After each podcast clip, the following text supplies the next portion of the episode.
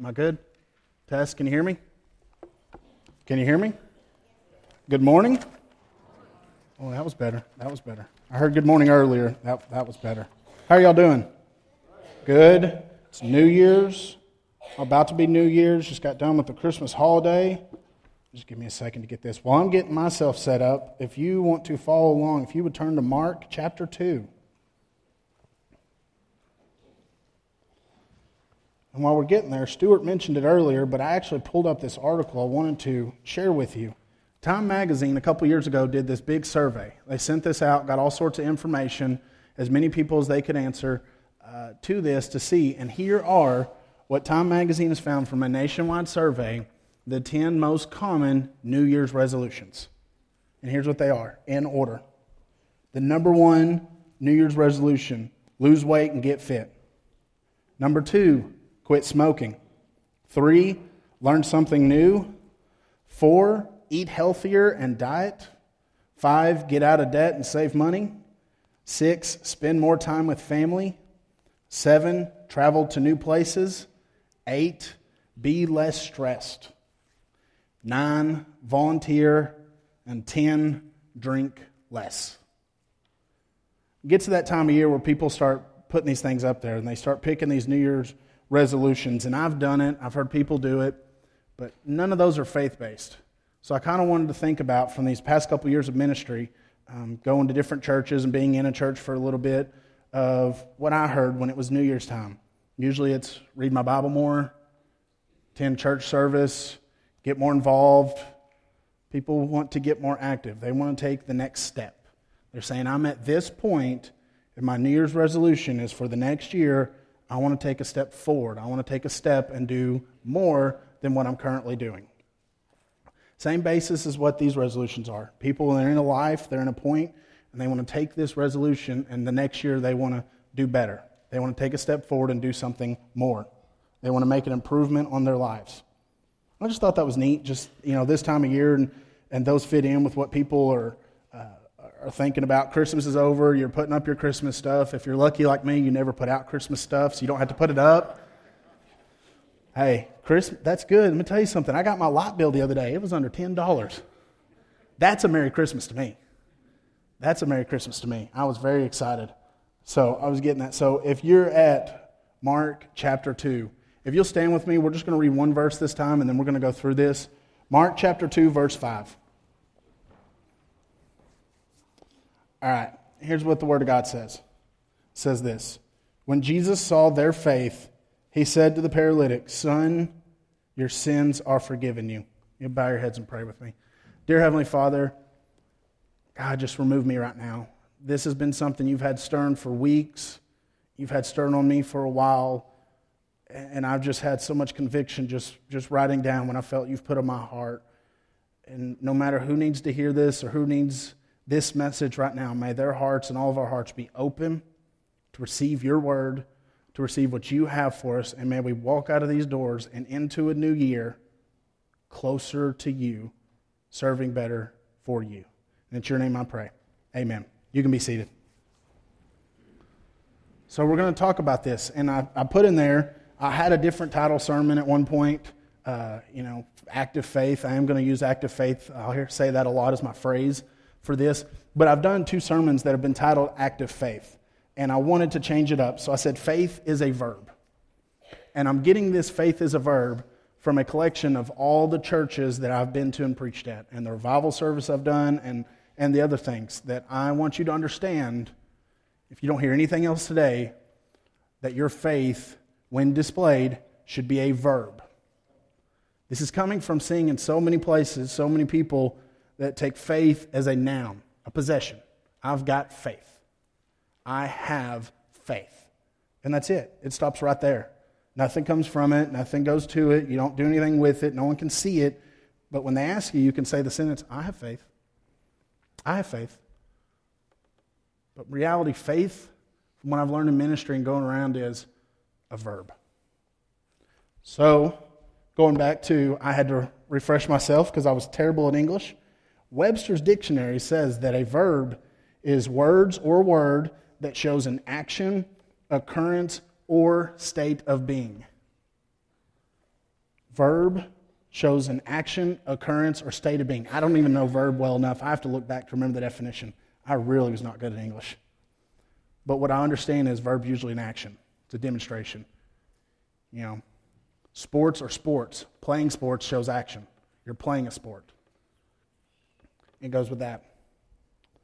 So we get to this and we see in here, and we're going to go through this, this story right here, this, this paralytic who's healed.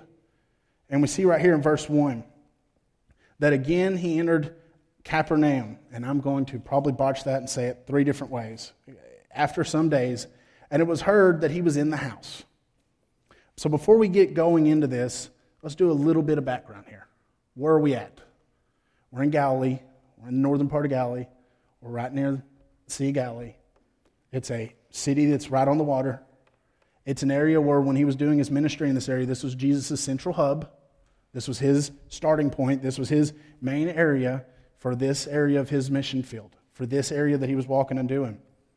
And what we see is, is that he even had people from this town. Some of his followers came from this area, came from this community.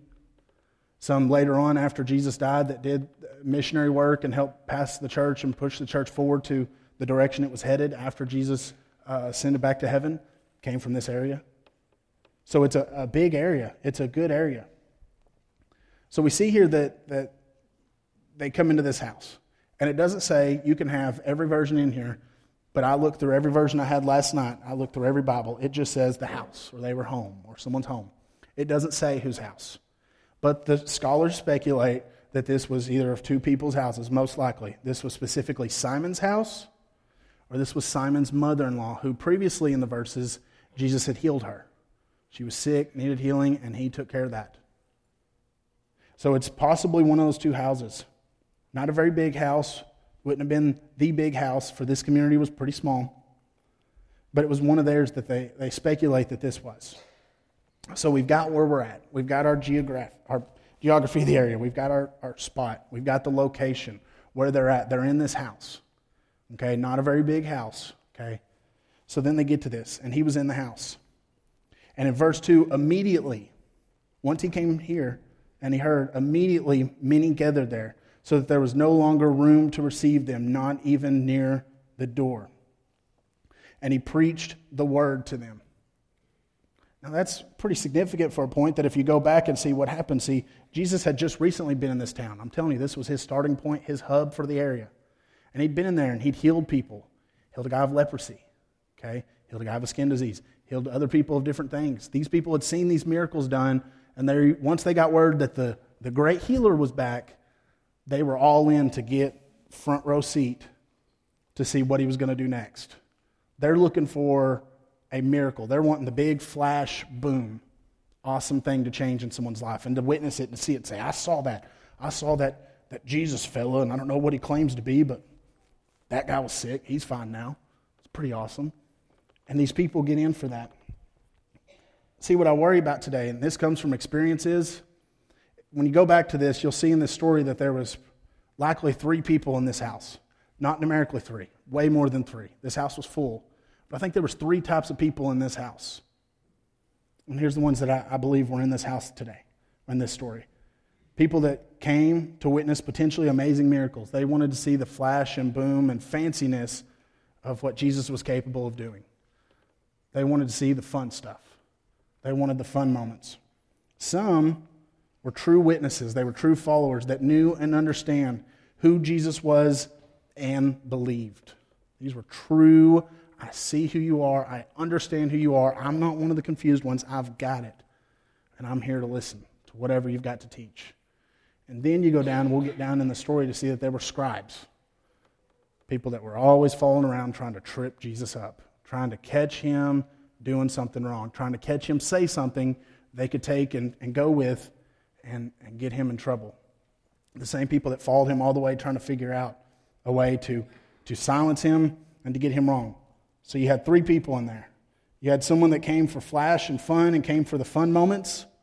You had some people that were true believers and were invested and wanted to hear from Jesus. And you had some people that were there for their selfish own agendas. And what I'm afraid of today all across this country and all across the world, those three people exist in church services right now. Those three types of people are sitting in church pews right now.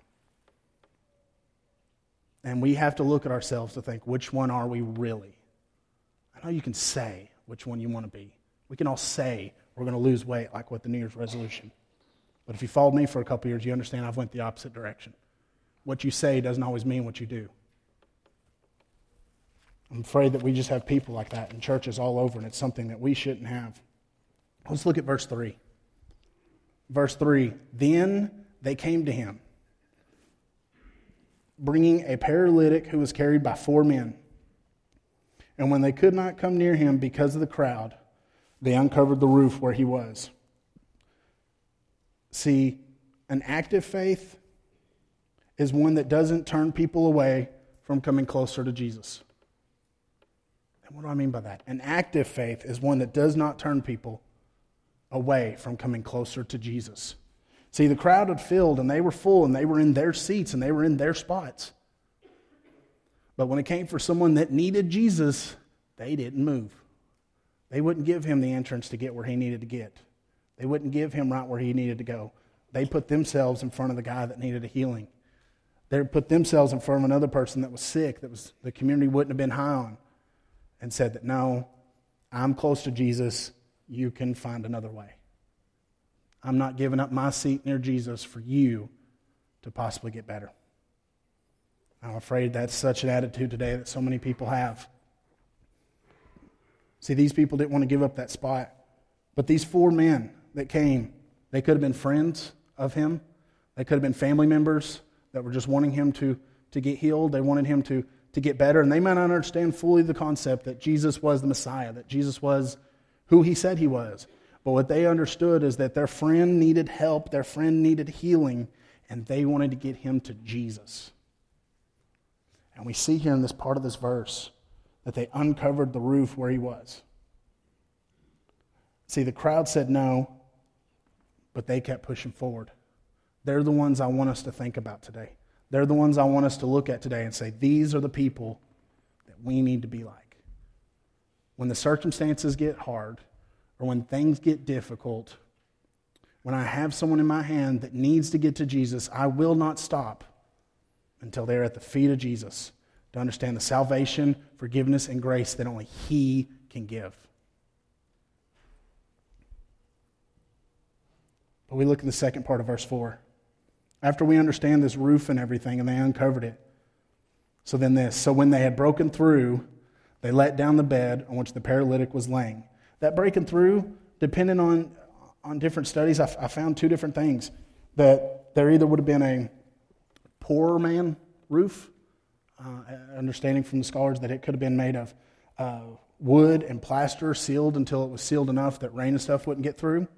Or if you were high end back then, you could get tiles and stuff and, and put something over them to seal it and have that. Some say there was even a poorer man's roof that was clay and sticks and basically everything you could get piled up and and mudded together as hard as you could get until it was sealed enough. But no matter which one there is, because that's not the big point, no matter which one it is, it took effort to undo that roof. It was not a roll it back, just sheet of roof that's not really useful, not really there. Something that took effort.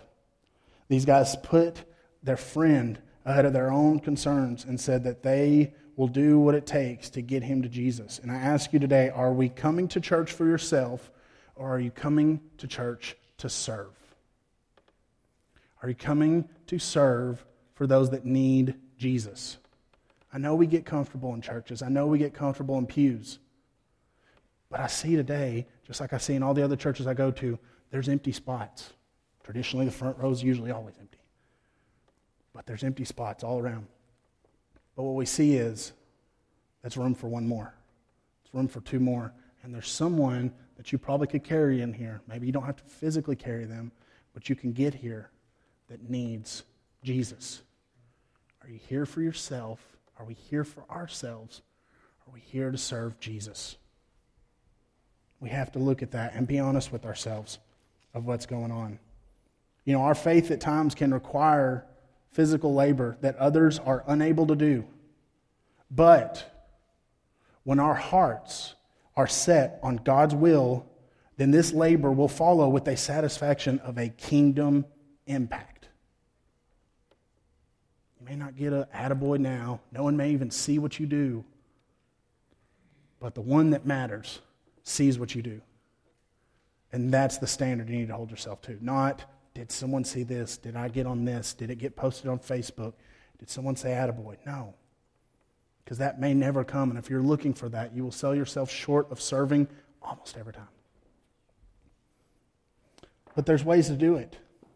There's ways that our physical labor, because of an act of faith and willing to do what others won't or what others are unable to do. And like I said, when our hearts are set on God's will, then the labor will follow with a satisfaction of a kingdom impact. Now, I know it's been mentioned in one of the services, one of the uh, sermons, but I'm going to give you another one, especially on Wednesdays. I was at a church for a while. Um, circumstances happen, and I'm back here for right now until God leads me to, to wherever He goes. But I've been back here on Wednesdays with the Awanas. I'm so thankful God did that. I'm so thankful to be back in Awanas and be around those kids, or Awana kids, or First Baptist Church kids. I remember Terry said that last week. I get that right. Regardless of which one.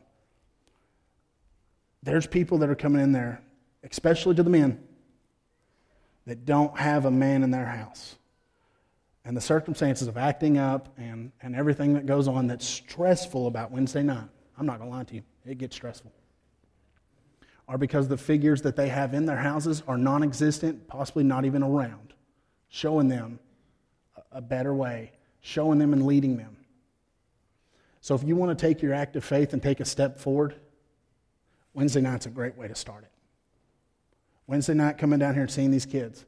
And it was crazy because I thought, and, and everyone's going to know, but there's a specific child on Wednesdays. And I didn't realize this till my mom said it the other day. Sometimes he's difficult. But I figured out the other day, just talking to him, he, uh, he loves, when he was a little, when he was a little younger, he got to go deer hunting. He loves to go in the woods. He says, I can't go now. I really don't want to now. Guns scare me. But I love to look at deer pictures. And I've pulled up pictures off my camera and dad's camera. He's seen pictures that even some of y'all don't get to see because we don't want you to know they exist. But he's seen them. He's seen the bear from last year. When other people see pictures, I show him. But last week, for the first time, or not last week, but the last Wednesday of Wednesday night, um, he was giving Coach Wright some difficult time. He was, he was hammering you. You were trying to love on him back, but he was, he was hammering you. Took him aside, talked to him for a second, just loved on him, pulled out a deer picture. Said, hey, look at this. I saw, found this picture the other day, or my dad found this one the other day, and, and stuff. And he's just like, oh my. And his whole attitude changed because his attention and love that he was getting. And it wasn't even that hard to do. I love to talk about deer hunting. I love to talk about deer pictures. And by the end of that night, he was playing with Colt and playing some others in the gym and just smiling and lighting up. And mom said, I've never seen him smile like that. And I said, because we can invest in the kids. And when we invest in them beyond what they're getting at home, which for most of them, I'll tell you from driving buses home, is zero. Most of those kids are going home to an empty house as their parents are working and or somewhere else. Sometimes our faith can require labor. And that labor may literally be to come down here on a Wednesday night, pick a table in the fellowship hall, sit, and they will come find you. And all they're looking for attention and love. And then when you sit there with their attention, with them looking for love, and tell them that, yeah, I can love on you, I can talk to you, I can show you deer pictures, but Jesus' love is what you're really wanting. We have to have an active faith for our community, for our area. It can't just be someone else will get it done, someone else will do it. We, as Christians, wanting to be the church, Christ followers, have to step up in our actions, step up and match that what we believe is how we're living. Because this, we're going to look at another one in verse 5. An active faith can lead to life changing for those that you impact and interact with. An active faith can lead to life changing for those that you impact and interact with. Because let's look at verse 5. When Jesus saw their faith, he said to the paralytic, Son, your sins are forgiven you. Now, I've already said, and it's a fact, I was terrible at English. They had these questions on ACTs and English tests pick the wrong sentence. Four sentences, pick the wrong one. If there wasn't like five commas in a row in a sentence, I thought they all sounded right. Because when I said them, it was just how I talked. It didn't work like that. but I can read here to understand something. When Jesus saw their faith, I may have a low, low understanding of the English language, how to properly use it, but I do know that the there that is said here is a possessive to the guys that carried him. When Jesus saw their faith, when their actions and their faith got this guy to Jesus, Jesus saw their work, saw their actions, saw their good deeds, and told this paralytic, Son, your sins are forgiven you. You know what's crazy is I bet when these guys came up with the idea or this paralytic bugged them or asked them, hey, hey, hey, I heard Jesus there. Get me there, get me there, get me there, get me there. Hey, I'm on my bed. Come on, let's go, let's go, let's go, let's go, let's go. I'm good, I'm good. Let's go, let's go. And got there. I bet his sins was not what they were carrying him for or even on their mind. See, Jesus demonstrated something to us. He demonstrated that that we sometimes get concerned with the physical and we get concerned with the physical attributes and oh we need jesus to fix you of your drug problem. We need jesus to fix you of your, your this and this and that in your life and everything. Jesus shows that he is more concerned with these spiritual matters and that these spiritual matters in someone's life come first. That the spiritual matters come before the physical attributes. That those these people came and carried him saying well we need to get him to Jesus. This is the way for him to get healed. And Jesus said, Oh, I'll do one even better. You might not even be thinking about your sins. You might not be thinking about this. And what's crazy is you think about this with sins. You study back into what this meant for an aspect of this time is this guy was a paralytic. He was sick. For most of the sicknesses, uh, paralysis, and things like that, some of the people that didn't understand Jesus and just thought people uh, were punished for things thought that the sin had attributed, you know, been a, a factor into this guy being paralyzed. That he screwed up somewhere or did something or just came from a bad family or his mom or dad did something bad and when he was born it came into him and he was paralyzed. And they're saying that sin caused this and that if you you can't fix a sin, so this is not fixable. This is that. They had so much confusion and concept of what sin was and that sin caused these things. But Jesus again demonstrated that the spiritual matters come first. We, to Christians, need to be better at showing that you don't need to be at a certain point in your life or be already living a certain way to get to God. You don't need to get your life to a certain status, point, or matter to get to God. And I'm telling you today, and I know people watching on Arkwest and everyone online, I want you to understand if you're in this church or if you're watching and someone's told you, hey, yeah, I, I, you would love to get closer to Jesus, but you smell and y'all, la- y'all may not laugh, but I'm telling you, I've heard it. Or, hey, you get to Jesus, but you got to get off the drugs. Or, hey, you got to Jesus, but quit drinking. Come to Jesus and let Jesus take care of what needs to be taken care of. Come and let Him convict and Him work in the matters that need to be done. And just get people to Jesus. Get people to where they need to be. In verse 6 and 7. Oh, this is fun. This is where it gets really, really good. Just like many stories before, this seems to be a, a, a theme in a lot of stories. And the, some of the scribes were sitting there and reasoning in their hearts why does this man speak blasphemies like this? Who can forgive sins but God alone? See, one of the reasons when you read back that Jesus was in this area and in this town and he left for a little bit was because these people weren't getting it. They weren't getting it. They thought this was some magical dude that was snapping his finger and fixing stuff. They weren't getting who he really was. It just wasn't clicking. People weren't getting the concept of, hey, the Old Testament, that these scribes would have known, studied, and copied those scribes to, to, to bring the Bible forward and bring the Old Testament forward. Those guys weren't putting two and two together. Hey, who was, you know, who's prophesied in the Old Testament is standing right in front of me. They weren't getting it. So they're thinking, wait, whoa, your sins. No, no, no. You're supposed to snap your finger or rub some mud on his eyes or, you know, bop him on the forehead or something, and this guy's going to be healed. This guy's going to be taken care of. So these scribes followed Jesus, not these specific, but scribes, Pharisees, people of the religious laws, followed Jesus constantly, trying to trip him up, trying to catch him. And oh, did they think they had him? Man, they thought they had him. Who's speaking blasphemies like this? Who can forgive sins but God alone? Because the punishment for what Jesus was saying that they didn't understand was stoning. So for saying I'm, I'm that guy and them not believing he's the guy, the punishment for that was to get stoned get killed, be, be done. It's over with. They weren't getting it. See, they tried to get this and they tried to question who he was and, and what he was saying.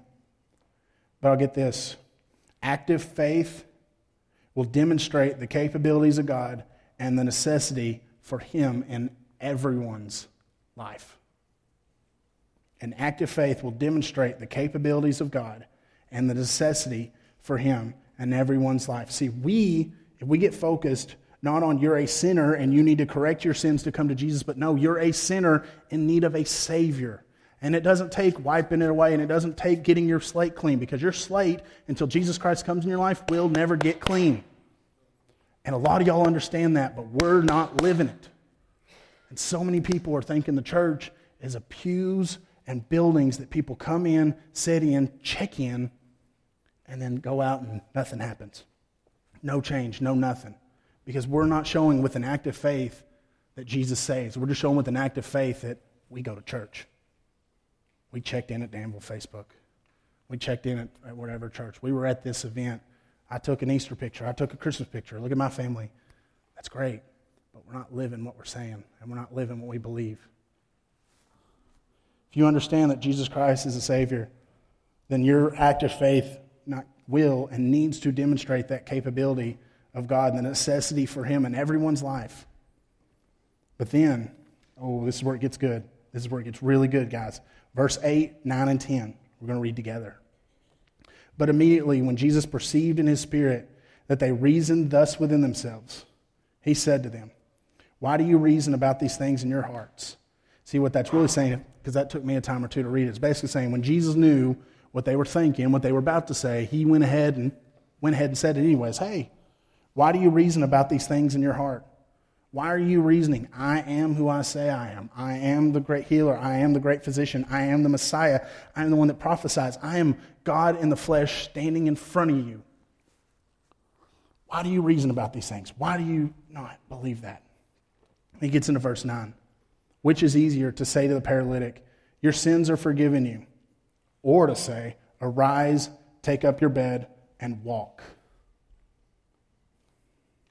But that you may know that the Son of Man has power on earth to forgive sins. He said to the paralytic. We go into that. But we get this. This is an amazing part. When you look back in the, in the Hebrew and all this, and, and I didn't know this till I had this in a class. It's just so awesome that when Jesus said the Son of Man, he'd been saying Messiah. He'd been saying who he was. He'd been using the words to tie to the Old Testament prophecies about him. And there's several words, several descriptions of him in the Old Testament of who he is and what he is, and that he's going to come, and that he's got all these titles and all these names. And they weren't getting it, so he's just switching up names. I'm, you, you don't believe this name, so I'm going to just go down the list because I'm every single one of these. So when he says that, that we read in English so that you may know the Son of Man, what he's really saying is, hey, I'm going to use another name to tell you I am who I say I am. And that he has power on earth to forgive sins. You're not understanding that God sent his son and then I'm standing right in front of you. Then he says to the paralytic, so the, the, the scribes trying to trip him up, trying to get that, and they're like, oh, you're not who you say you are, and this isn't the answer, and we've got you, and we got you cornered. What are you going to say next? He says, no. Which is easier? That your sins are forgiven you, or arise, take up your bed, and walk? Which one are you wanting? Are you wanting the Messiah that's here to save us of our sins? Though they were not expecting a Messiah for their sins, they're wanting a Messiah to save them from the, the reign and the, and the government and all that. They didn't have the complete answer in their heads of who was standing in front of them.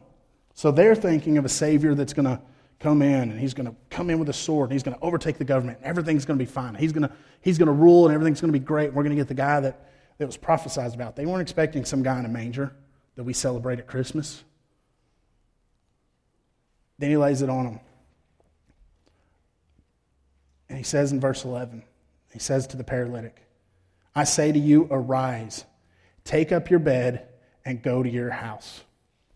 After setting up this big, big moment where he sets up this, this oh, I've got you, and I'm about to just drop it, he sets up with the biggest climax of them. And he says this Who can forgive sins? Who can heal this man? You're expecting one guy that can do this, and you're one guy that can say this. And let me tell you something I'm both. I'm both. I can forgive sins because of who I am. I can heal this man because of who I am. And he tells this guy, I say to you, arise, take up your bed, and go to your house. But then we get this, and this is just such a, a crazy thing to think about. Immediately he arose, took up the bed, and went out in the presence of them all. See, the roof would have got undone and, and all that, and, and someone, whoever's house this was, probably was like, Whoa, wait, that's, that's my roof. I ain't got insurance on that thing. I'm, I'm going to go ahead and have some help here. And freaking out about the roof. And some are going with other things and saying that, oh, well, he's here with this, but that guy kind of ruined it. We're wanting to hear him talk, but he's, he's telling this guy to get up and walk and go to your house. But immediately this guy rose, took up his bed, and went out in the presence of them. The same people that said, Nope, we ain't got room for you. And nope, you can try some other time. You can catch him on a lunch break, my lunch break, because right now I've got Jesus and, and I've got him cornered, and you're not taking my spot. I'm not sharing my Jesus with you. Those same people that said that said, You can't come in here, and you can't serve in here, and you can't come in here and do this or do that because you're, you're sick, you're going to take up too space. You might sit in my pew. I never think I'd really hear that one, but I have. Those same people had to make room to let this guy out. And I'm just like, boom. I love it. Because the same people that denied him and his friends access, it goes on to say in this immediately he arose, took up his bed, went out in the presence of them all, so that they were all amazed and glorified God, saying, We never saw anything like this. Because their thought of who Jesus is is this. And some people not even understand that he's the real Jesus. We're looking for this.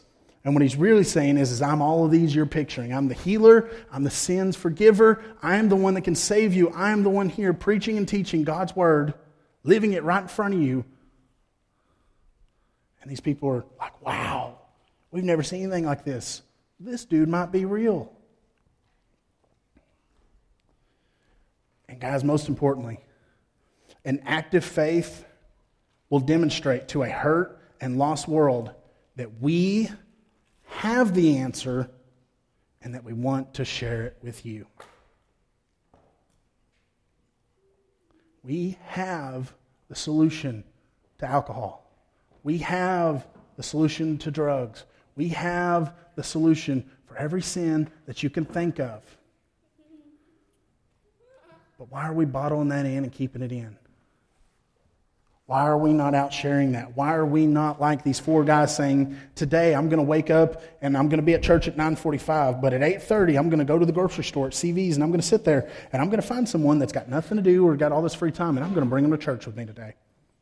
Or I know there's some, some of my friends here from Calvary Baptist are over here. They'll, they'll love this because I, I got turned into, nicknamed the Walmart preacher when I was over in Dardanelle at my church. Maybe at Walmart you're saying, Oh, I seen you and oh, I'd love for you to, to come and I'll come pick you up and I'll give you a ride and let's go to lunch after and we can talk about what the preacher said and everything. And I would just love to have you at church. How many times do we really do that? Are we afraid if they come in here, they might sit in our seat? They might hog the Jesus that we want all for ourselves.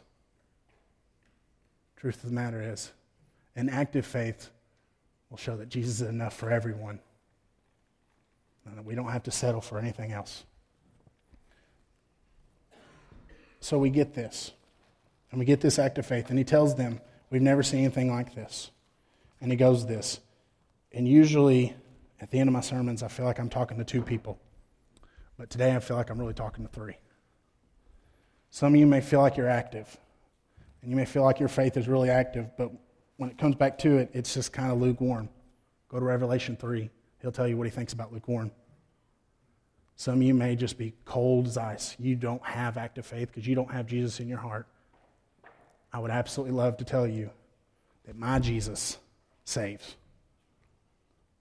my Jesus can save you from circumstances, from life, from actions. And some of you may be in the middle. You've got an act of faith, and it's kind of, you think, okay, some of you just, I've got Jesus, I'm hogging him to myself, and I am not doing a thing. The problem with today is, is people say the church needs to be like this and the church needs to be like that. And these people get on TV and Facebook and all this stuff and say the church needs to look like this and the church needs to be doing this and the church needs to be doing these circumstances and looking like this and saying this and going against this and going against that. No, the, the church needs to be bringing as many people as we can get to the foot of the cross, to the foot of Jesus, because that's where salvation happens. We can't do it. We can be there, we can talk to them, we can walk through them. I've seen, I've seen Stuart, I've seen Kayla, I've seen others on Wednesday nights talking to kids as they're asking about salvation, and, and some are making decisions, and it's just so wonderful to see. But our active faith, if we actually lived what we understood and believed that the Word of God says and that He is who He says He is, an active faith, we wouldn't have to just say Jesus saves, our actions would match it. Because if you say Jesus saves and then go out and do something else that shows completely the opposite, who's really going to want that Jesus, anyways? I wouldn't. Who's really going to want a Jesus that can save, but then you can go right back down and do this? You can go right back down and do that and be perfectly fine and never be convicted and, and say these things and, and, and cuss and drink and do all these things and, and go with that. Who, who would want that Jesus that saves and then you don't even have a conviction to move on and do more? So as Brett comes back up, I want to leave this to y'all. Your faith is at some point either it's non existent, it's not really working, or it's kind of working. If you feel like you're completely on fire, that's terrific, that's great. Come share the secret with me. I want to know how to just stay fueled up every time, every day, not get tired, not get worn out. But for some of us, we need to take a step up. Maybe, maybe 2020, and you don't have to wait till 2020. You still got a couple days of 2019 to really get started with being active and living what we believe. But if you want to take it into 2020 and it be your New Year's resolution, then I'm going to read my Bible more, I'm going to do more. I'm going to say this. How about in 2020 we say this? Because this will improve the church. In 2020, I'm going to live for Jesus, and my life will reflect what He's done for me. And not only will I be able to quote a Bible verse that's saying, God save, you will see it in my life that God saves. Jesus died on a cross, rose again, and that He is the saving grace that this world needs. It's your choice. I can't make it for you.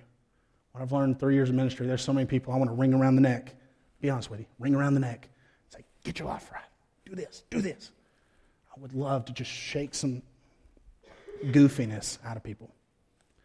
But I can't do that. If I could, I'd get every one of you whatever I think needs to be done and get it done. I really would. But it's up to you. Maybe your act of faith needs to start today as we get ready in a minute for an invitation. That your act of faith takes actually letting go of the pew that you normally have a death grip on and coming down here to the altar and saying, God, I'm going to take a step forward today in this church. And then when I leave this church, I'm going to take a step forward in my life to serve you and to live for you. Choice is yours. I can't make it. I'd love to be able to, but I can't. There's people in this church that would love to make it for you, but they can't. So, what do you want to do? You want to just stay with the church that's comfy in our pews, and not doing anything and not reaching out? Or do you and four friends want to go find someone and bring them to Jesus and let him do what only he can? You'll bow your heads with me. I'll pray. Dear Heavenly Father, just thank you so much for today. Thank you just for who you are.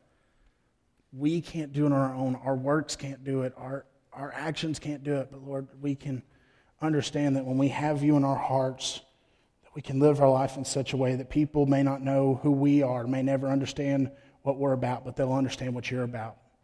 If we live our life in a way that's active and faithfully for you. And there may be some here, some watching online or anything that just don't understand what, what that means. They don't have you at the throne of their heart. I pray for them today. I've been praying for them for weeks that they will come to make a decision for you in 2020.